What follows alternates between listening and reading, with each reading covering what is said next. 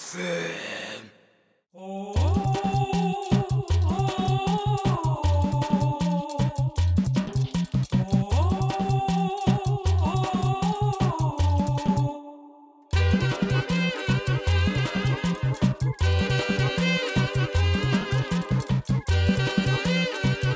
Ahoj, tady Míša. Tady Matouš. A vítáme vás u druhého speciálu z festivalu Anifilm.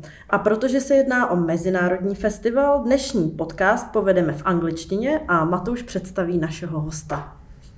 Uh, our guest is Hisko Hulsing. He is an honorary guest and a member of a jury of this year's Anifilm.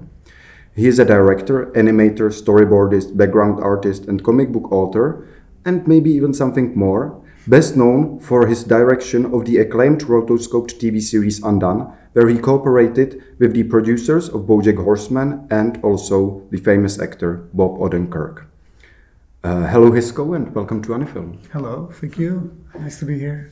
Uh, are you on Anifilm for the first time? Yeah, this is my first time. I, I think I think there used to be Anifilm in, in Třeboň also, and my actually my grandparents are from from Třeboň. Yeah, And, we uh, heard about yeah. your Czech roots. Yes, and my mother had a house till two years ago, very near uh, in Cep, little village, and she's she comes from Prague. So I have not been at Anifilm. Actually, uh, my second short film was was rejected by uh, Anifilm. Oh, I've never had a film on Anifilm, so I was a bit yeah. It's mysterious that I'm here now. So it's a revenge time. That's revenge time. Yeah, I will burn it, the town. no, but I think there's two. Uh, it's a different festival now, and I know Pavel, who's the director of uh, Anifilm. I know him. I met him in Bradford Animation Festival like ten years ago or something, or late longer ago. Yeah, and a very nice guy, and he invited me, so now I'm here. do you visit a lot of festivals? Yeah. And if you do, do you have any favorites? Yeah, so I because of Corona, there weren't hardly any festivals live. So I went to Annecy to pick up the, the jury award for Undone this this June, which was nice. And usually, when I make short films, of course, festivals are super important. You want you wanted to be shown all over the world and get invited and go to cool places and see other films, meet other filmmakers, which is the nice thing about festivals. Um, I don't think I have any favorite festivals, not really. I mean, there's festivals that are like Annecy, where there's just so many people that you can meet a lot of people from all over the world, even like people from, if you would like to meet people from Disney, they're there, you know what I'm saying, Pixar. But in general, no, I like a lot of festivals. I have no favorites. Um, so yeah, I, uh, no, but what I want to say is that since you know with Undone, a film like Montage of Heck, which was the film that I made where Mhm. that I made the animation for about Kurt Cobain from Nirvana, that was a huge film that was uh, broadcasted all over the world and brought out in cinema. So then the animation festivals don't play such a big role anymore because Universal Pictures and HBO they are more interested in the Emmy Awards, for instance, you know. And the same with Undone. I know that the, the series that I direct, Undone, is for uh, Amazon Prime. That those people, I mean, Anifilm is actually got will get all the screeners for Undone. They will show it here on Friday. But that's pretty uncommon. Usually, they're not interested in, in doing all that effort to sending to festivals just for the Emmys and the Annies and all those American awards. So I, I I'm now in a different kind of world where I'm probably not even invited when they're when they when they when we're nominated for the Emmy. I can so much imagine that I'm not. Well, I don't know. I just I was just in LA last week, so they invited me for the press screening mm-hmm. and for the for the premiere and everything. So I cannot complain. They treat me very well. But so I, I think animation festivals are great for, especially for, you know, short films and feature films, and for uh, television series like I'm Undone. It's not really the, the usual way to go, you know. Now we would like for you to introduce yourself in your own words, because as I have said, you are not only the things that we have talked about, No. You are a lot more. Oh, okay, thank you. Yeah. Uh, so my name is Hisko Hulsing, as you already mentioned. Uh, I'm well. I, right now, I'm mostly directing and production designing, So it also means that I'm directing the actors and the, the set in Los Angeles, and then I'm leading a group of about 200 artists who are either animators or oil painters and and 3D animators, designers, etc. And but I used to make my own when I made my own films mostly by myself. I was doing I was writing the scripts, but I was also doing everything from storyboarding to animating to making all the background paintings. And I paint in a very classical style. Sorry. So it's very much based on 17th century Dutch paintings, you know, like the Baroque kind of way of painting. So that's something that I do. I also composed the orchestral music for my own films and I arranged it, which was performed with by small orchestras. And I do illustrations and comic books, but this sounds so like I'm bragging. That's not really it. It's just also I had to do it. For instance, when I made my short films, I got money from the state, you know, like subsidy. I think you have the same thing here in Czech Republic. Mm-hmm. Um, but it was never enough because it took me six years to make a film like uh, Junkyard, uh, which was only 18 minutes. So, in order to pay the rent, I did storyboards for commercials. So, I worked once a week, one day a week or something. I did storyboards for commercials and I worked for over 120 advertising companies. So, it was also out of necessity that I w- did all those things myself because I didn't have money. But the good thing about it is that that you develop yourself in all kinds of directions, from writing to directing to painting to animating. I'm not a good animator. I wouldn't call myself a good animator, by the way. Um, so then, when you get to do a big project like, well, Undone is my biggest project till now, then when I'm directing all, all the artists, they respect me and I respect them because I know how hard it is what they do because I do it myself. And I think a lot of directors don't have that. They don't understand that what the people who are actually making it, how incredible hard it is, you know? So I think that it's in my advantage that I've done all those things in short films. And now I, I don't have any time to paint myself or to draw.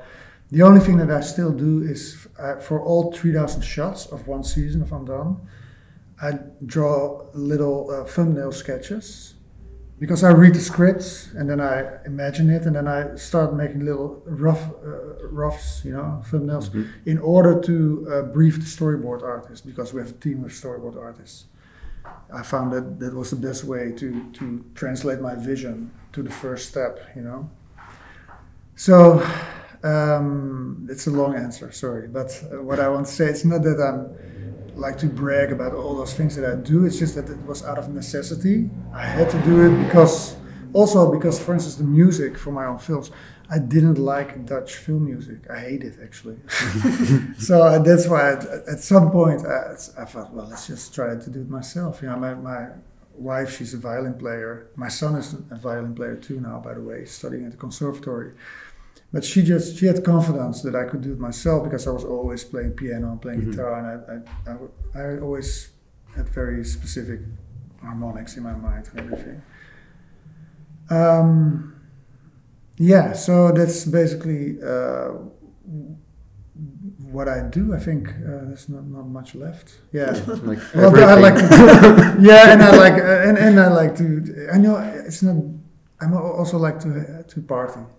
okay, so we will see well, tonight. Then, then tonight, definitely, and every night as much as possible. So I'm not just working, but it is true, and that I think probably most people listening to this are animators or want to be an animator, students.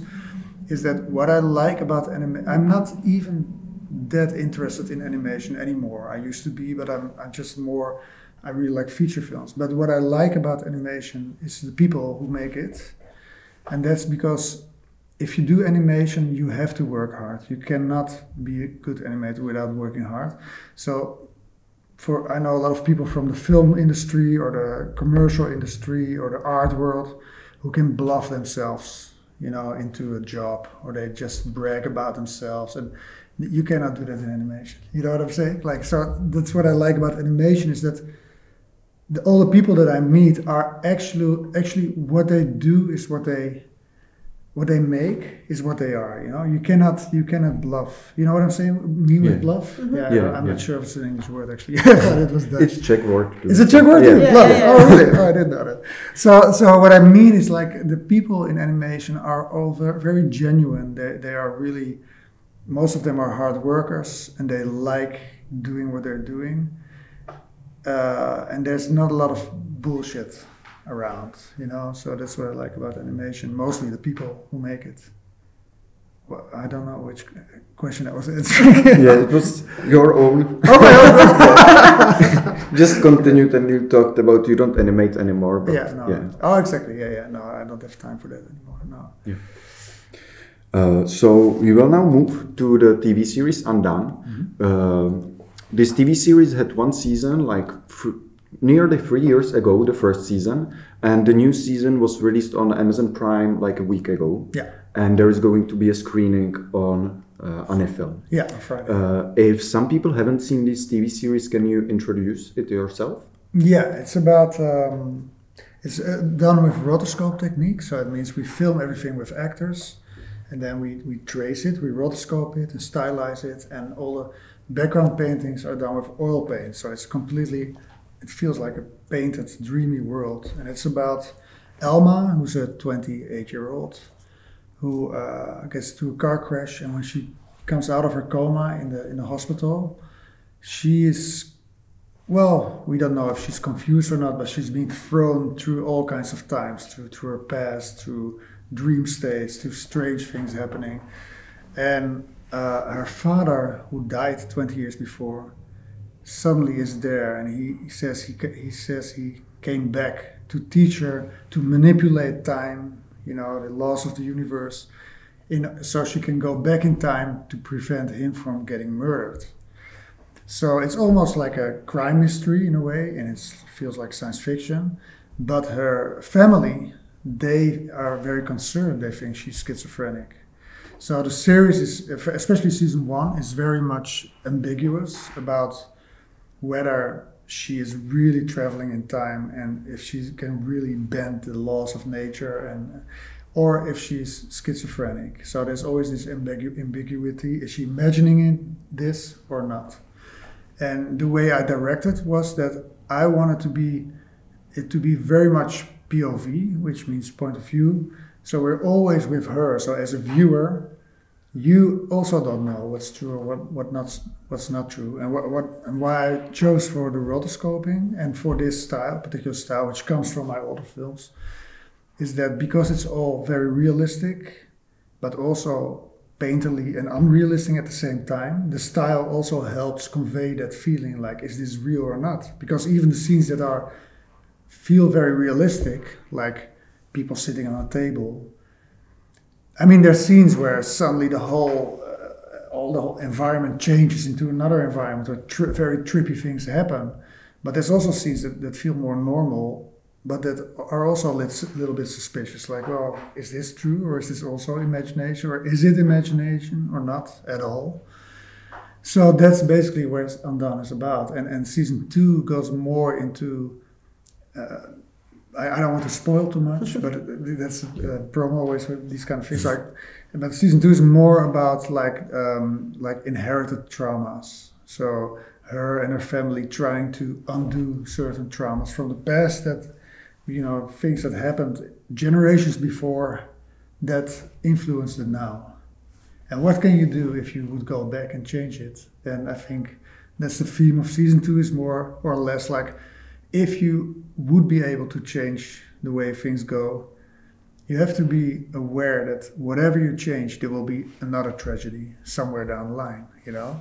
Butterfly effect. Yeah, it's a butterfly effect. And, and, and, and it's, it's like, well, I don't want to spoil too much, but I think that uh, season one was very well received by the critics and by the audience. I mean, it got it was on Rotten Tomatoes. Uh, that's the site that that uh, counts, you know, all the good reviews. It was the best reviewed uh, animated series from 2019, and now we're also already on 95% fresh. You know, so it's it is um, it does um, sort of yeah, it gets a big audience and much bigger than my short films that I made before. So that's nice. Yeah, congratulations. Oh, thank you. Yeah. And sorry, I just came from LA. That's why I'm bragging, bragging now. I'm bragging because it's just what you do there, you know. No, sorry. No, I just wanted to ask you, as you were talking about how the second season is about trauma Yeah. and about the generational trauma and basically the generations. There is this like interesting thing that like Alma, uh, Becca, and Camilla are like ABC, and also. There is this thing like even in the first season, I had really feeling like it's about the relationships inside of the family Yeah. and they are really like you can see that there is something just pressuring them into the situations especially the sister mm-hmm. becca Yeah. she is supposed to have a wedding Yeah. and she basically freaks out Yeah. and she really fights against the conservative ideas of her family in a way You mean Alma? Say. uh, Well, Alma and Becca, is go- also. Becca's going to have the, the, the wedding. Yeah. But I, but I think it's more Alma who fights against the conservative. yeah yeah she does it like Because in Becca's a, more Becca's more like she's willing to go into the yeah conservative way. yeah but then she i also don't want to spoil the f- No. first season Oh, but okay, yeah. but she just does Or this just did. th- those things behind the back of the others like Yeah. alma knows about them Yeah, yeah. and becca doesn't want to even herself admit Yeah. the stuff like it's i think it's quite psychologically complicated Yeah, and i wanted to ask you how was it for you as a man to direct the Yeah. women Well, I can I can- give a very honest answer about this. That's that I'm I'm, I'm not writing Undone. Undone is being written by Kate Purdy and Raphael Bob-Waksberg, who are the mm-hmm. showrunners, and they have a team of like five writers. So when you say that Alma, Becca, and Camilla is ABC, I mean, I never. This is the first time I think about it. It, it. It's probably something that the writers at some point have uh, put in, but I, I wasn't aware of that, uh, to be honest. So, and uh, I'm directing the set. So the first thing that happened was that the producer who, who approached me said it's a female perspective. You have to have and keep this in, into your mind that it's a, it's a female perspective. And I didn't thought it was any problem for me at all because I, I've known so many women in my life that it's just not. I mean, sometimes you know Kate Purdy was the showrunner had to sort of steer away from something that was because she's always like casting handsome guys etc which is very different. Usually it's like films they, they cast handsome girls and that they, they don't matter now they're you know handsome priests and everything. It's always in the script like handsome priest.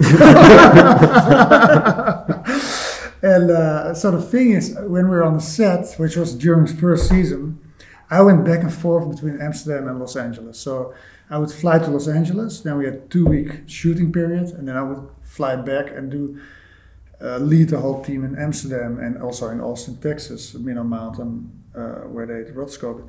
So I went back and forth seven times. And when I'm on the set, I'm mostly directing the set itself, so the cameraman, etc. And the, it's like a, a, a, sorry, a crew on a set is like. Um, usually about 20, 30 people on the set. And so when I tell the DOP something, then it goes, uh, et cetera, et cetera. You know what I'm saying? So you can operate very fast. But, and I tell the actors exactly, because when we're filming it, there's no set, there's just a green screen. So we make designs of everything first, and then we tape it on the ground. So I'm usually most of my interaction with the actors is pretty technical actually it's like you have to go from there to there and that's your mark and they, you know what i'm saying? That mm-hmm. this is where you are. Shouldn't- but whenever they have questions about their acting they usually approach kate purdy who's the showrunner because mm-hmm. she wrote it. And that's just how it goes with television. In in uh, feature films the director the writers are not even allowed to be on the set. So the director mm-hmm. does all the the acting direction. And with a series like Undone, it's the showrunner who gives like the kind of information that that uh, the actors need. So if you're asking me, this is an honest answer Yeah, to your question. yeah. It's like I'm, I do interact with them, but not so much about the psychologic. Sometimes I do interfere, but I do it through Kate. Sometimes I don't agree with something they, they're doing, and then I tell Kate, and she tells them. You know what I'm saying? But um, to be honest, uh, with season one, there was quite a lot of discussion on the set, also with Raphael Bob who's also the showrunner of BoJack Horseman. Uh, but in season two, first of all, it was during Corona, so I had to stay in Amsterdam, and I was sitting behind five screens like camera A, camera B, uh, previs, storyboards, scripts, and I was directing it from with a nine-hour time difference on 9,000 kilometer distance. But Kate Purdy was also not on the set. She was also in LA in her house, and everybody was the only people on the set were two actors and a lot of dolls that would act as other people, and uh, only two cameramen, like a, a, crew of only five people. And and but the good thing was because we had season one, the scripts were already very much written on the actors. So if, if I would read the, the script, I could already hear their voices, and the actors knew their role so well that we didn't have to interfere at all almost like they would just do their thing mm-hmm. and they would surprise us. You know, I can remember that Kate and I were often we were, especially Rosa Salazar, who plays Alma. Sometimes she does things that we just get hysterical laughing. You know, because you think you you imagine her to do it in a certain way, and then she comes up with some. She starts singing something or like doing crazy stuff, and it's always brilliant because she knows she understands the, the show so well, and it goes for the all the other actors. They understand what they're doing. Mm it's a very long, again, a very long answer on your question, but the, the answer is actually that I'm not so much interfering with their acting, which has a, is very has a good reason too, because I found my old school reports from the primary school, and every year it ended with this line: like Hisko can do everything he wants except for acting. so that's how I became an animator because you can animate, you know, oh, yeah. somebody else. But um, so I do interact with the actors, but mostly what I do is, for, especially in season one, was I always build up scenes like I go. We have two cameras at the same time, so you go from wide shots. I always do one wide shot and one two shot at the same time so two shot is like two people next to each other. Then we go to the over the shoulder shots at the same time, which you can do because it's all green screen, so it doesn't matter if you see the camera in the picture. Mm-hmm. And then we go to singles, which is just one per one head, like close ups. And then in season one, what I would often do is put a mark very close to the lens, or even let them look straight into the lens. I had a lot of discussions about that because I thought it was very important to do this to get people even more into the world of Alma. You know, every time she would get into her head, she would just she would look you straight into the eyes. All those things are part of my directing, and also I story we storyboard everything, so I know exactly how I want to tell the story visually. So my directing is not so much uh, the like let's say the acting direction. It's more all the rest. You mm-hmm. know. Uh, how how was the language of the of the TV series developed? Because you have talked about quite a lot of things that are unusual. You also, it seems like you have a lot of choices in the cutting room. No, not really. No, because the thing is, what we do, we the, a script of one episode is thirty-three page, pages. So thirty-three pages in like film kind of style of script writing is thirty-three minutes. So we storyboard all the whole thing, and we film everything that we need, and then in the cutting room we have to bring it back to 22 minutes. Mm-hmm. So uh, I always there's always a rough cut because the editor is wor- working on it while we're filming, and then I'm the first one who comes in after the shoot to make my director's cut. That's what it's called, and there most yeah most decisions are made there because I'm the one who has the, the visual knowledge how to do that. Uh, and then we, we also have to bring it down to 22 minutes per episode because for two reasons. One of them, uh, only maybe just for one reason, that is that every minute more will cost like hundreds of thousands extra. So you just have to bring that to 22 so everybody can make their calculations and see if it fits the budget. Like the studio in Amsterdam, submarine studio in uh, Texas, Austin, Minnow Mountain, and yeah, the whole the whole pipeline. Um, so we get rid of quite a lot of things, yeah. And and the weird thing about editing is that for did you see season two or not yet? No, not No, you haven't seen it. It's pretty wild. Uh, it gets pretty wild, yeah. Especially in episode seven. I will not give any details, as spoilers, but it's an insane. it's insane. And it, and when I read it, I was like, how can you fit it all in one episode? It's incredible. And then we we had our first cut, which was 33 minutes. And it felt like it was very hasted, very hurry, like, oh, this is not good storytelling. I mean, when you want to tell a story, you need to, to have some breathe, you know, it has to be a little bit slow, not too fast. But the strange thing is, when we cut it down to 22 minutes, which so we got rid of one third, and then it felt very relaxed. And I said, How is it possible? And it's very strange. And it is, uh, editing is just very, a very mysterious thing in some ways. You know, like time has its own uh, logic. Like if, if, for instance, I think if there's too much information, your mind get lost and you start you start getting bored. You know, things like that. You know, it always to be very clear and. And Undone is pretty complex storytelling. There's a lot of layers, there's a lot of metaphors, there's a lot of psychological things happening at the same time.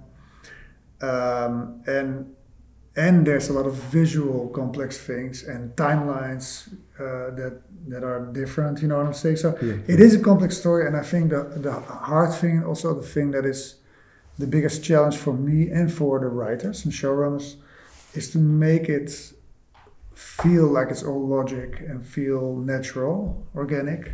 And I think we, we do succeed in that. So I think a lot of people, even though it's complex, I read one user comment and I, I, thought it was such a funny comment because he said, uh, yeah, he said everybody's saying how thought-provoking it is and deep, etc., etc.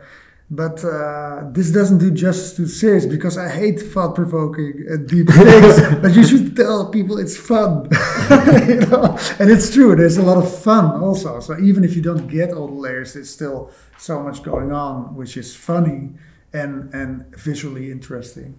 You know what I'm saying? There's so much trippy stuff that even if you don't get all the layers and all the metaphors, then still there's enough to enjoy. Yeah, which I think is, is a good way to do it because then some people will get all the layers and the, you know, and not even all the critics get all the layers. And that's another thing that I want to say, which is not part of this question. but uh, one of the things that I, okay, there's a lot of things that are hard with such a big production because we're working on it for, with 200 people and sometimes I have to work 15 hours a day, and that's not so much fun. But what I like about it is that I re- remember during the second season we were online, so I was sitting behind my screens, and well, and it was between two scenes, so we could talk, me and Kate, Kate Purdy. And I apologized to her. I said, "Sorry, Kate. You know, when I read the scripts, I don't see all the metaphors, I don't see all the layers, I don't see all the possibilities yet." And then when we storyboard it, I see a little bit more. And then when the actors, they also give it another meaning. A lot of sentences are, very, you know, have a different tone than what I could think about. And then actually in a pretty late stadium, I do see all the visual connections that I already put in myself, but I didn't understand them completely. So I apologized. And Kate said, well, for me it's exactly the same you know and she writes it because it's just it's more like a poem it's a, the it's all in the scripts but then you have to put it to a different level to make sure that all the ideas are actually and sometimes we just it, it, did you see this documentary about the beatles get back? No. No. Oh you should see it. It's very interesting because it's he, the peter jackson's yeah yeah yeah. It's very oh, interesting. The, the long one. the, long, yes, it's long. It's nine hours or eight hours, but it's very interesting because there you see the same thing happening. Is that they just have a fake idea. It's not very well de- developed, and then they just play around with it, and then suddenly, out of nothing, some beautiful song comes out of it. You know, and but it was already there from the beginning in a way. I don't know. Maybe it, it feels it sounds a bit mystical. I don't mean it that way, but it's a magical, it feels like a magical thing where we're all discovering what it is. I remember, I'm talking, talking. I remember that Kate Purdy was made a TED talk last week, and there was mm-hmm. one guy, and I, she interviewed me too for it. It was like a video TED talk, and uh, then the assistant uh, director that we both work with, he said something. He said like, um, that at some moment during the process you realize that undone wants it to be something and that's that's the magical thing that we're all it's not just the script. There's so many artists working on it and they all have their influence on it. And then it just it feels like an organic growing thing.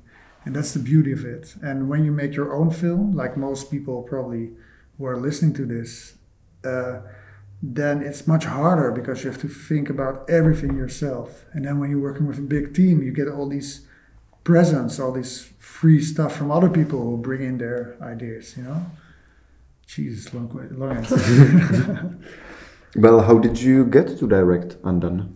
Well, what, what happened? start? Yeah, what happened to it will also answer another question of you that I already read, is that I made uh, Junkyard. It was a short film. Uh, I worked six years on that film, and it was pretty successful on the festival. So it won uh, 25 awards or something, and that got me into another film that was not so good.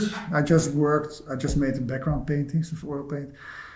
That film premiered in Berlin Festival, and And what was the name? Sorry. the name was The Last Hijack, but I don't, I'm not very proud of that film, so you don't have to mention it. But it, it got me into a film. Uh, it got me noticed by a director who was making a film for Universal Pictures and HBO about Kurt Cobain called Montage of Heck. Montage of Heck. And he saw Junkyard and he thought, well, this, he had like seven or eight minutes of just audio from Kurt Cobain talking about his, his adolescence, etc. But he didn't have any visuals. So when he saw Junkyard, he said he thought, well, this is the right kind of tone, like a gritty realism. So let's see if Hisko can can do it. And so I made the animation for that film, and that film was a huge uh, hit. You know, it was on HBO and Netflix. It was brought out all over the world. Uh, maybe I already said this. And then um, the producers from Undone, it was called differently then, but they were the producers from BoJack Horseman, which is a Netflix show. They saw it at the Annie Awards in uh, Los Angeles, and they, I was uh, a month later or something, I was in Berkeley at the GLAS Animation Festival, and I gave, I was in the jury there, and I gave a, a lecture, and I actually ended that lecture because at that time I was doing portrait painting. I wanted to quit animation because the, reason was that working on Monta- Montage of Heck, this film about Kurt Cobain, nearly killed me. I had to work so hard, and I had. I was hiring like 25 people, but I was also doing all the background paints, all the layouts, all the storyboards, you know, directing, buying clothes for the actors, everything, you know, like it was too much. And I was like, Jesus, man, this is not. I mean, I made some money, etc., but this is just too hard of a profession. So I, I want to be become a classical portrait painter. So I, I ended that that that uh, lecture in, in, in Berkeley with yeah I'm going this is my I'm quitting animation this is my uh, last day you know and then at that but I got a message from the producers who are working for Michael Eisner who used to be head of Disney for 21 years who called me two days ago from his plane by the way to congratulate me with uh, Undone and they said well I sometimes in California and I said well yes I'm in California now I'm in Berkeley but not in LA so they took the plane to from LA to, to San Francisco to come to Berkeley to spend one night in my hotel to have breakfast with me. And they pitched Undone. And and then and I was like, oh, this sounds very interesting. But I, I told them like I cannot do it because how are we going to? I mean, I if I would have to do all the paintings for that show, that would take me like two lifetimes, you know, etc., etc. But they gave me the scripts, and I read them in the plane back to Amsterdam, and I was, you know, laughing or crying each page because it was so well written. You know, it was like, I was like, oh, geez, this is like a dream come true because it's a real good script, and they want me to to. It was not really that they said they wanted me to direct it, but they wanted me to do it, whatever it meant. You know what I'm saying? Mm-hmm. So, what I noticed was that usually a lot of animation is not that well written, or it's family entertainment, you know, or it is artistic, or in most cases, especially on festivals, it's without dialogue. Most animation, you see short films are purely visual storytelling, which is much harder to do than with dialogue. But the dialogues in Undone were so well written that I uh, I saw a lot of subtext in uh, in the in the dialogues, and I saw a lot of like all the kind of things that interest me, like uh, like the the blurry line between dreams and reality. I mean, I know we we we all experience this as reality, and when we dream at night, we see it as something different usually, but it's not so different at all. I mean, you make up stories all the time. You compress memories into kind of visual or stories in your head. You, you just model reality, and this show is really about that. About like Undone is very much about those blurry lines, like what how Kate would call it the, the elasticity of reality. Mm-hmm. You know, it's less uh, stubborn than we think, and uh, that really appealed to me. So I was like, yes, I want to do this. You know, like do it.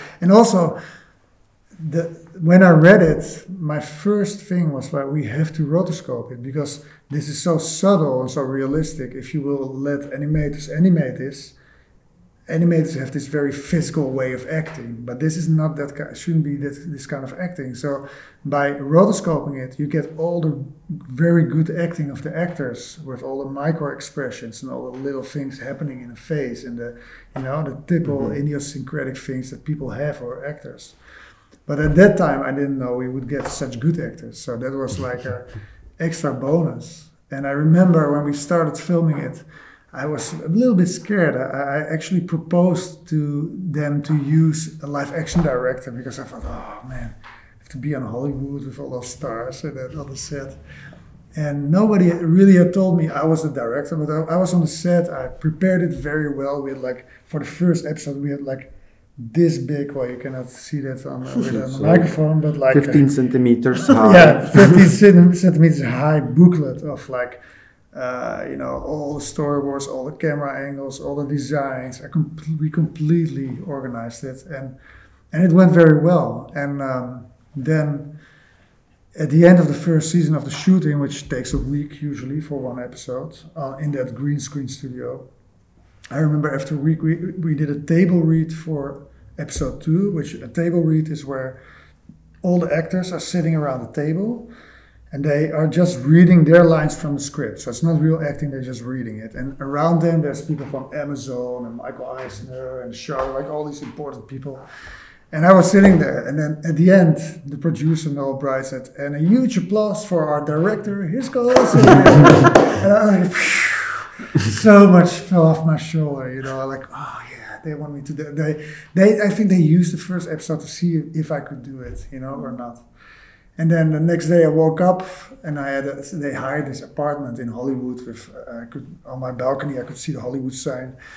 And suddenly I realized that I was kicked out of school when I was 17. So I wrote on Facebook, so here to the people from the Montessori uh, school, I'm a Hollywood director now. You know? Who could have thought of that? And they congratulated me. oh, it's, it's so, and good, all good. Yeah. So that's how I got to Undone. Mm-hmm. As you were talking about the actors, one of the actors that is inside of the series or who acts, yeah. um, the Jacob, the father. Yeah, Bob Odenkirk. Yeah, Bob Odenkirk. How did he get involved in this TV series? Because he has quite a lot on his plate. Yeah. He's quite a star now. That's true. He just got a Hollywood star a couple of weeks ago on the Hollywood Walk of Fame. Yeah. Um, well, the agent of Kate was also the agent of, I think was also the agent of Bob Odenkirk or something like that, same kind of management. So she met him on a party or something, and uh, she gave him the script, and, and he said it was the best thing he ever read. So he was really like, he had the same. Uh, uh, sorry. Well, that's a great appraiser for someone yeah. who acted in Breaking Bad and exactly. Better Call Saul. I think, and I think Breaking Bad and Better Call Saul are probably the best series ever made, in my opinion. So that's quite quite a compliment. Um, unfortunately, uh, he was very good in, in both seasons of Undone. Unfortunately, he gets so much money for Better Call Saul that he cannot really actively promote Undone, which is mm-hmm. a shame. So he, he, he's not part of our, you know, when we do the press screenings, he's never there. And that's a bit of a shame because he would generate uh, so much uh, audience too. But Is know. there going to be season three? I hope so. We, we don't know. Nobody Because knows. yeah, okay, but Better Call Saul is ending. Yeah, that's So ending. that's a quick. That's true. That's true. But but but but Bob Odenkirk got a heart attack half a year ago, and he uh, he's not. I'm not sure how, how well he's doing right now. But I think I don't know. I don't know. Okay, we don't know if it just came out season two like a week ago, uh, one and a half week ago. So Amazon is probably waiting for all the reviews. Well, all the reviews are good till now, and all the response is very good. So, and then they look at the audience, you know, like how many more people react. to I don't know how they count it, and then we will either get a green light or not for first season. And I think um, that that the Kate Purdy and Raphael Bob-Waksberg have some vague ideas where it will be going. And what I told them is like I want, I would love to do a first season, but it has to stop at some point. You know, I don't want to go the rest of my to be the, the Undone director for the rest of my life. Um, so I would love it to stop at the at the end of a third season, but technically it could stop now. They always write an, a, a season in a way that it could stop. So there's no there's there was a huge cliffhanger at the end of season one, but it was the kind of cliffhanger that I liked, which was like it was completely ambiguous. So part of the audience hated the ending. so how can you leave us with that? For me, it was the perfect ending. I was like, yeah, how else can you end it? You know, because you're you're not going to say either one of those things like, oh, she imagined it all, or she didn't, or or it's, you know, or it's true. That would be a sellout. But then in the second season, we go in a certain way. Well, you will see it, and and then yeah, things change and it go- all becomes ambiguous again. But uh, that's well, that's quite a spoiler. Sorry. Maybe we could stop a bit Yeah. at the rotoscopy as Okay. well, that, because uh, you mentioned that uh, through this technique you can see some layers, like of the reality or Yeah. the fiction. But it was for you like the natural way how to work before uh, for the for your origin by painting, like this this this connection with animation was like Yeah, well, no, I think what happened with me was that I was I was making a film called Seventeen, uh, for which I animated everything from the top of my head, and there was one scene where there were like hundreds of people dancing on a in, on a fun fair in a, in a village. I was saying, oh no, I'm not going to make that. Also, I asked two friends, two little bit big fri- friends to dance together, and I wrote the sculptures like, and it was just with pencil and paper, so it was not even that. It was quite hard actually, but it was. I was, oh wow, it is uh, so much easier. And my style of drawing had developed, indeed, as you're saying. And my painting developed to way more realistic kind of painting. And but my drawing style, I made a. I remember I made a horror comic, which was also like I, I was drawing all the folds in the clothes and and all that shading. And if you want to animate something like hmm. this, you get crazy. It's just not doable, you know. So I was like, okay, let's film the actors. So I made a test for Junkyard, hmm. where I filmed some actors, but I didn't want to rotoscope. I just wanted to use this reference. But then, because I was drawing digitally, it was so so tem- tempting to just trace it, you know. But what I did with Junkyard, I did trace the bodies of the actors, but I made clay heads of all the heads that I animated first, and then I drew, uh, used them to rotoscope. So the heads in Junkyard were not rotoscoped, only the bodies. But it is true what you're saying is that it had to fit with my backgrounds. So if you have very realistic backgrounds and a cartoony figure, it, will not match. So that's how I developed that style. And then with Undone, was I, I used to not like rotoscoping at all. I didn't like Scanner Darkly or other films. But here I was like, okay, there's no other way we can do it. And um, we have this realism of the paintings and at the same time it's not real because it's painted. That was the whole thing why it supports the story so well.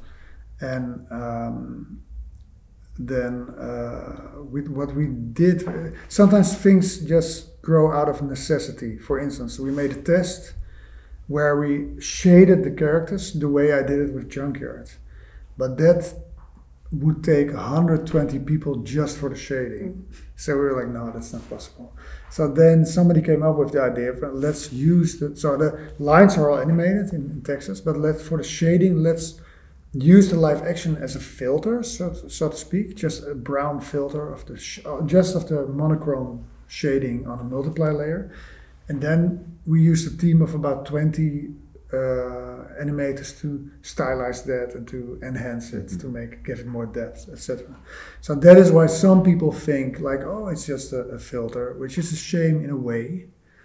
But actually it helps us because because the, the shading is so correct that that helps with very little movements in the face. You can feel them and they feel mm-hmm. very real you know so we were a bit lucky that it was too expensive to do by hand. and that's often how those things happen. Like, like I don't know. There's an English saying like necessity.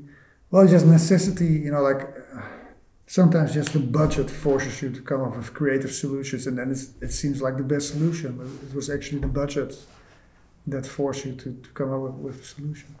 Uh, how long did the tests for Undone until you developed the style? We had no pre-production time. We had Mhm. only we did one test, which was about that was the, the whole scene, uh, the the starting scene of season one with the car crash, Mhm. but with another actress. We didn't have Rosa yet, Mhm. so we had to redo it all when we did uh, season one because we had another actress and. We, but but the background we could reuse, and, and th- at that time there was no painter team yet, so that whole most of that first scene is painted by me because there was no painters team. So I did paint something for Undone, but not much. and then I had to to to we had a team of eight painters, and I had to learn them how to paint in my style. But so the development time was very short. It was just one minute or half a minute or something of animation, half a minute, and very, with a very small team. So that's what I always explain to people is that actually we were building the car while driving it if you understand what i'm saying. Yeah. so we were sort of constantly fixing problems uh, experiment not experimenting but trying to get to to solutions. So i felt like i was driving a car. Like oh shit there's no steering wheel. Fuck let's get a steering wheel. Oh, there's no, geez, the wheel is missing you know? And, and then at the end of season one it was like a well-oiled machine and then when we got green light for season two, I was like, okay, I'm jumping into this into this Maserati, this uh, Lamborghini, and I put it on cruise control, you know. but then Corona came, so then all of, we had to start all over again. And so the um, answer to your question is, we had very little production time. I had my years with Junkyard and Mhm. Montage of Heck as sort of a production time for a lot of techniques that we used, like the oil painting, painting etc. And then there was Tommy Pallotta that I got involved, who worked with Richard Linklater, Mhm. um, Scanner Darkly, and Waking Life, who also had his, you know. So we didn't have pre-production time, but we had experience to do Mhm. it. But that's like the things I've never in my life I had uh, pre-production time in any project at all. Yeah, well, this one minute, but it was just like one month or something. Mhm. It would be nice to have it because then you don't have to stress all the time. yeah. I also wanted to ask you you had to teach the artist Yeah. to paint in your way. Was it like hard for you to deconstruct the way you were painting, or No. you already had the Super idea? simple. Was- yeah. Well, it, the, the, the, the thing is, I used to have interns who worked on Junkyard, Mhm. and I didn't have any money to pay them, so I paid for their lunch. But and then at the end of the three month period, I would teach them how to paint with oil paint. So I already knew how to teach it to people, and it's a very classical technique, so it's very easy to learn. Actually, it's it's a pity that people don't teach it on art academies anymore. But it was very hard though in the beginning because they were all classically trained painters, but they had their own style of painting. So we had to make sure that it became the same style. And in the beginning, I was just sitting there between the painters. We were just all doing the same background. And I was just trying to teach them how to do it. And then at some point, I realized like, no, I have to, I cannot just talk, I just have to take their brush and paint in their painting to show how, how I would do it, you know. Mm-hmm. But it took a while before they got to the right quality. And now there's some painters, and they, the thing is, the nice thing about is that they also add in their own personal qualities. You know what I'm saying? That I would never be able to do. There's one painter who always has this magical color schemes that I would, would are not in my system. You know. But the funny thing is, what happened in the beginning is that I was spending so much time in Los Angeles while they were in Amsterdam. And what would happen is that they would, somebody would paint the room of Alma, and it was like grayish blue. And the next one would look at that painting, the next one would work on the same location, and he thought, oh, it's, it's blue, it's, but it's, I think it's a little bit green, so it made it blue green. And the next one, looked- it was like a Chinese whisper game, and the next one made it a green room. So I came back and we put all those paintings of Alma's room, and it was like the rainbow, like it was all colors, it was all over the place. So we had to find a way to make sure that this wouldn't happen again. So what we then did was instead of ma- having somebody doing color schemes or whatever what they used to do for what I do for the big productions, we just had every location was designed by a digital concept artist. So there was always at least one or two concept drawings. So every painter had that on their screen. So we developed a way that every painter would get a, a, a laptop, you know. So we had to systemize it. So they had that concept art, and so so they knew that this table, for instance, would have this color and not another color. I mean, they, it will always change a little bit, but we can then fix that with the digital touch-up mm-hmm. artist. They would bring those paintings together, and then there's another phase in the compositing where all the layers are brought together, where the compositors also change the colors again. You know, so there's many steps in which you can fix things. Mm-hmm. Yeah. But, but maybe for me it's not clear that you combine like a real oil paint- paintings with some digital painting. No, what happens is that, yeah, combine. No, usually it's just an oil painting. But let's see, uh, if you would paint this room, and we need some close up in that same room, then you crop in, and then it becomes too rough. You see yeah. the canvas structure, and you see things that are not too well painted because it's just too small. And then uh, digital artists would fix that, uh, they- but in a painterly style, so you don't see the difference. And then what also happened was that there were scenes where we used projection mapping. You know what projection mapping is? Like it's where when you have a 3D space and you just project paintings on top of it. So you have a door and it looks painted because it's a painting of a door projected on a 3D pa- uh, door. We needed that for where the camera would move.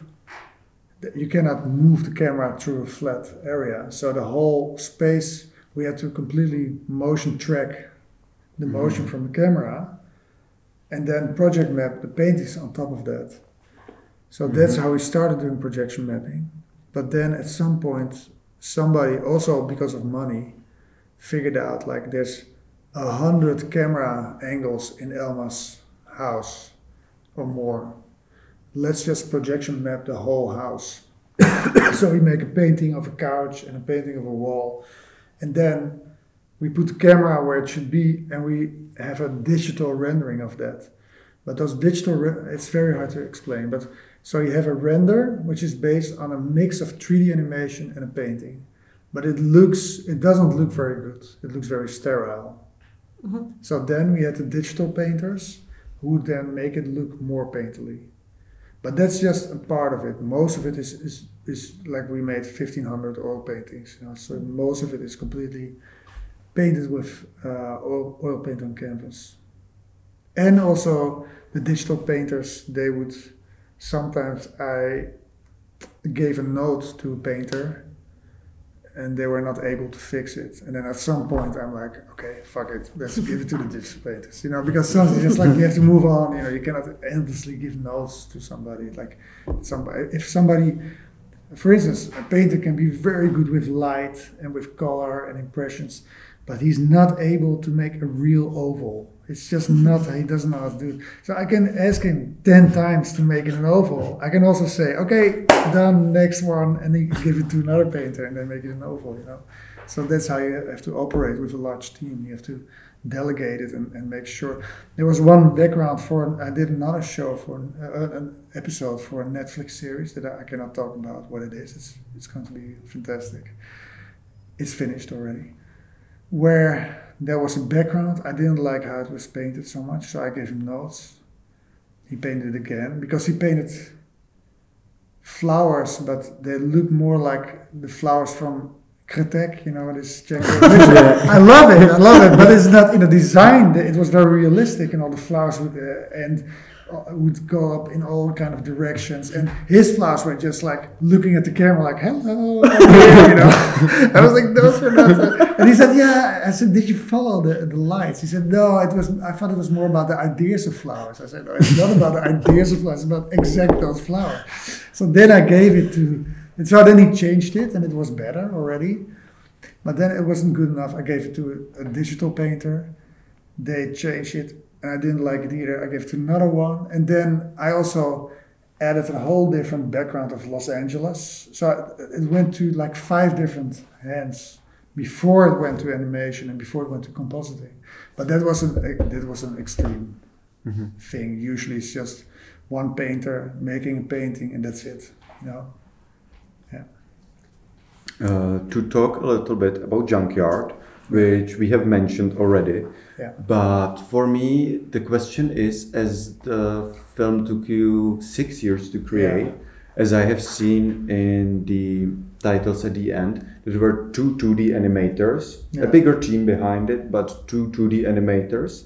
Well, that's me and somebody else, yeah. Yes, yeah, yeah. yeah. and it took you six years. You had to have a really some big connection, I think, to the idea, to the movie that you want to to invest so much time into it. So I want to ask you what yeah. what um, what the connection was. Yes. Yeah. Yes. Well, it was based on on on uh, my friendship, youth friendship with a friend of mine when I was small, from my third to my tenth year, and the story was really about us, about this guy who was. We did a lot of mischief. You know, we like to smash windows, things like that. I mean, this sounds bad, but uh, not windows of, I mean, of old buildings. You know what I'm saying? Do all kinds of that. New buildings. Just burning old buildings. just like, no, I mean, you know what I'm saying? That that building where people were living. We did a lot of things that were not allowed by my parents. It was fun, but he was neglected by his parents, and he and his brother, by the way, and he got more and more criminal.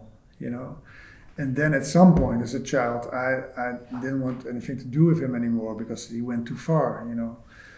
And the film was based on that and on my own period as an, ad, as an adolescent where I, sm- I started smoking weed when I was 12 and I was when I was about 15 16 I, I got nearly psychotic. So I used those elements for this story. And but I had to completely rewrite it to because it's actually three phases in the life of one person. It, it starts with him as a 40 year old or somebody or something being stabbed by a junkie, and then he sees his life flashes in front of his eyes, and then you see the whole story actually. Um, so I had to compress that all in 18 minutes only, which was like a storytelling device, you know, to tell it that way. Um, so a lot of things that happen in the film are made up by me to in, in order to tell that story well the way how he sort of uh, how do you say that Tr- traded no not traded betrayed his mm-hmm. friend mm-hmm. at yeah. the end yeah um, but I think that's not really the reason why it took so long I think the reason was the technique uh, because I wanted I had these oil paintings and I had to make sure that the figures felt like they were part of that world. And that took way more time than I thought. Like, so there was one animator who, uh, Stefan Vermeulen, who worked from Belgium, who did a lot of line animation, but I did all the shading animation mm-hmm. myself. It took me two years.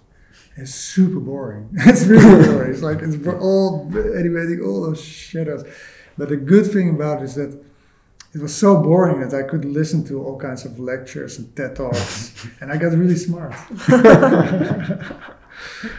Uh, and you, you mentioned Krtek, but Krtek, where, yeah. where do you draw your inspiration? Yeah, good question. Well, I did. I did actually do, do an internship uh, at uh, Braci Triku Studios here in Barrandov. I don't think they still exist. No, was- no. no. So it's a part of Kratky Film. You had the, it's the same building as Jiří Trnka Studios.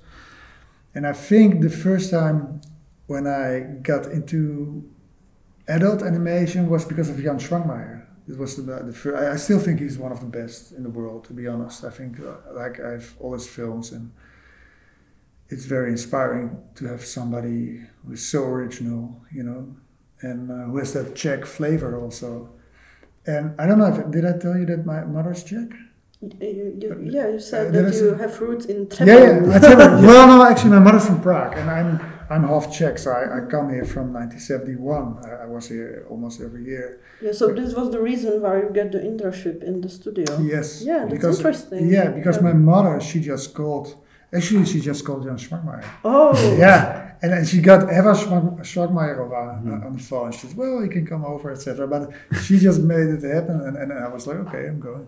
But um, um, no, I, I love I, I love Krtek. You know, I think it's beautiful, and I, especially when my son was small, I thought it was one of the best things to show. Uh, but my inspiration, I would say, it comes more from definitely from Švankmajer, although you don't see that in my films. There's no connection there but that was why I got into animation. But I think my inspiration comes mostly from well, actually, Bill Plympton was who's in the jury here. He was a, a, a hero for me for a long time, uh, but it was early when I did 17 because I did my animation myself, and I was so blown away by his animations always. So he's definitely an influence. But for, I think from Junkyard on, my inspiration comes more from the old Disney films, actually, like Bambi and uh, Fantasia, some parts. like maybe mostly from the background. Yes, the exactly. Yeah, that's true. Because in Bambi they have been done with Yeah. but I just like the fact that, that it was like a felt so real and not real at the same time. I don't know. It's, it's something that I like, and uh, but my inspiration comes also from from painter paintings, and and actually most of my inspiration for my films comes from feature films, because I love films way more than animation. I, saw this. My favorite director is Polanski. You know, Roman Mhm, Polanski, yeah. Polish, uh, and he made a film called The Tenant, Le Locataire. And I saw that film 26 times. So I'm really like a, a, film nerd in that way. So f I was always like, oh, that's what I, I don't know. It was always my interest. So with Undone, all those works, words, worlds, all those worlds came together. Like I could direct uh, real life action, work with Hollywood writers, and use the classical oil painting. You know, everything came together. So it was like a marvel. Like this is like, uh, I mean, it's not coincidence that it happens because you're going in a certain direction in your career. But that I got a chance to do it this way feels like uh, fantastic because that's where my inspiration comes from, from feature films. Yeah. Because Undone is a part of uh, quite a new TV series animated phenomena that is Yeah. happening nowadays. Those TV series like Love, Death and, Robots, Arcane, Yeah. and of course Undone. So, what do you think about this uh, new way of animation? Well, I don't, I don't, you know, I saw your question before, and I, I Mhm. think that I see what you mean, but um, I thought lo- I thought Undone is really for adult people. It's uh, and uh, Love, Death and Robots. I would say it's more for boys between fourteen and twenty. You know, it's all about. what you think is adult? Yeah, well, I don't think it's adult. No, I mean like yeah, the yeah, boys. yeah, yeah, exactly. Yeah. what they think is Yeah, adult. yeah. yeah. Exactly. So I, I, and Arcane, everybody's saying I, it looks beautiful, and everybody tells me how good it is. But I started watching it, and I was like, what? What- What's the story? Do I really have to watch this? You know, so it's not really adult, I think. But there is what's going on now is that uh, the networks like Netflix and Amazon they realize that there is something as an audience for adult animation, especially with Undone and maybe Arcane. I don't. Did you see it, Arcane? Yeah, I see it. But uh, Yeah. people told me that the story gets better. Yeah, I think yeah? it's like you have to finish the third episode, and still there is like there is a lot of inspiration from games, like PC Yeah, games and stuff yeah. like that. It's an adaptation, Yeah. and it sits like somewhere in between. But like I think it's really psychologically deep, Okay. quite psychologically deep, and Okay. also the nuances in the animation, as you have talked about the actors being able to act in a way Yeah. That you can rotoscope. I think they have done quite a good job in Yeah. making that through just animation. Yeah. Maybe not to that extreme level, but it, they pushed the boundary. I Mm. No, I saw that. I saw that, especially in the design. I saw that it looked very painted, etc. And I didn't see. I didn't go deep enough into the series to see Yeah. that deep psychological things. But maybe I should because everybody's talking about it, so it should be good. Uh, and Death, Love, Love, Death and Robots. I, I like the Witness, the, the one where the Yeah. guy sees the girl being murdered, etc. You know, that was a beautiful one, and it was very. And they took a lot of risks with that episode. With it was very dark and weird, and I liked it a lot. But for the rest of the Death, Love, and Robots, I haven't seen all of them. They were like more like childish, not childish, but boys from 15 have certain fantasies. Well, I had very different fantasies at that age, but but so but the thing is, what I think that uh, I don't- BoJack Horseman is another one which is for adults, made for adults, is that I think the streaming services they understand that there's an audience for it, and even if it's kind of a niche, like, well, you know, Amazon Prime and Netflix together uh, have like almost 400 million subscribers. So even if it's a niche, there's still 10 million people who are watching it, which is a lot. So they just have a huge platform, and so they can. That's why they can take those kind of risks, you know, because they. I don't know understand everything about it, but I think that 10 years ago, Undone could not have been made. It's really because of Amazon, because they take that risk. They know that they're, that that like some things might be a little bit different, and then that will uh, generate attention. Um, but I think, well, I hope it's a, it's like um, a direction that they go, and that there will be more adult animation. It can also stop suddenly. You know what I'm saying? Yeah, it It would be horrible. But Yeah. I, I hope they will choose for more adult animation, like a real adult animation, because Undone proves that it's possible. You know, Arcane, I don't know. I have to see it first, but Okay. and uh, yeah. So thank you very much. Thank you very much. Yeah. And for uh, everyone who listens us, uh, come to Anifilm Yeah. and come on Friday to screening Undone, the series 2, and uh, you can meet Hisko Hulsing maybe on a bar. Yeah, well, on the bar. Yeah, yeah. I will be dancing on the bar. So. Okay. no, I'm joking. No, but that's fine. And bar and uh, and uh, yeah, come. It's still a little bit. You know, I mean, um, Pavel, who's the director of uh, Anifilm, he will get all the episodes. So it's still exciting to see if it will be there in time. But he's he's positive about it. So on Friday, yeah, there will be the screening of Undone. That's nice on the big screen. Also, Okay. It was a pleasure. It's So a pleasure. thank you very Really. much and enjoy Anifilm. Thank you. I will definitely. FET. Film, Animace, teorie, články, recenze, podcasty. Animators to Animators.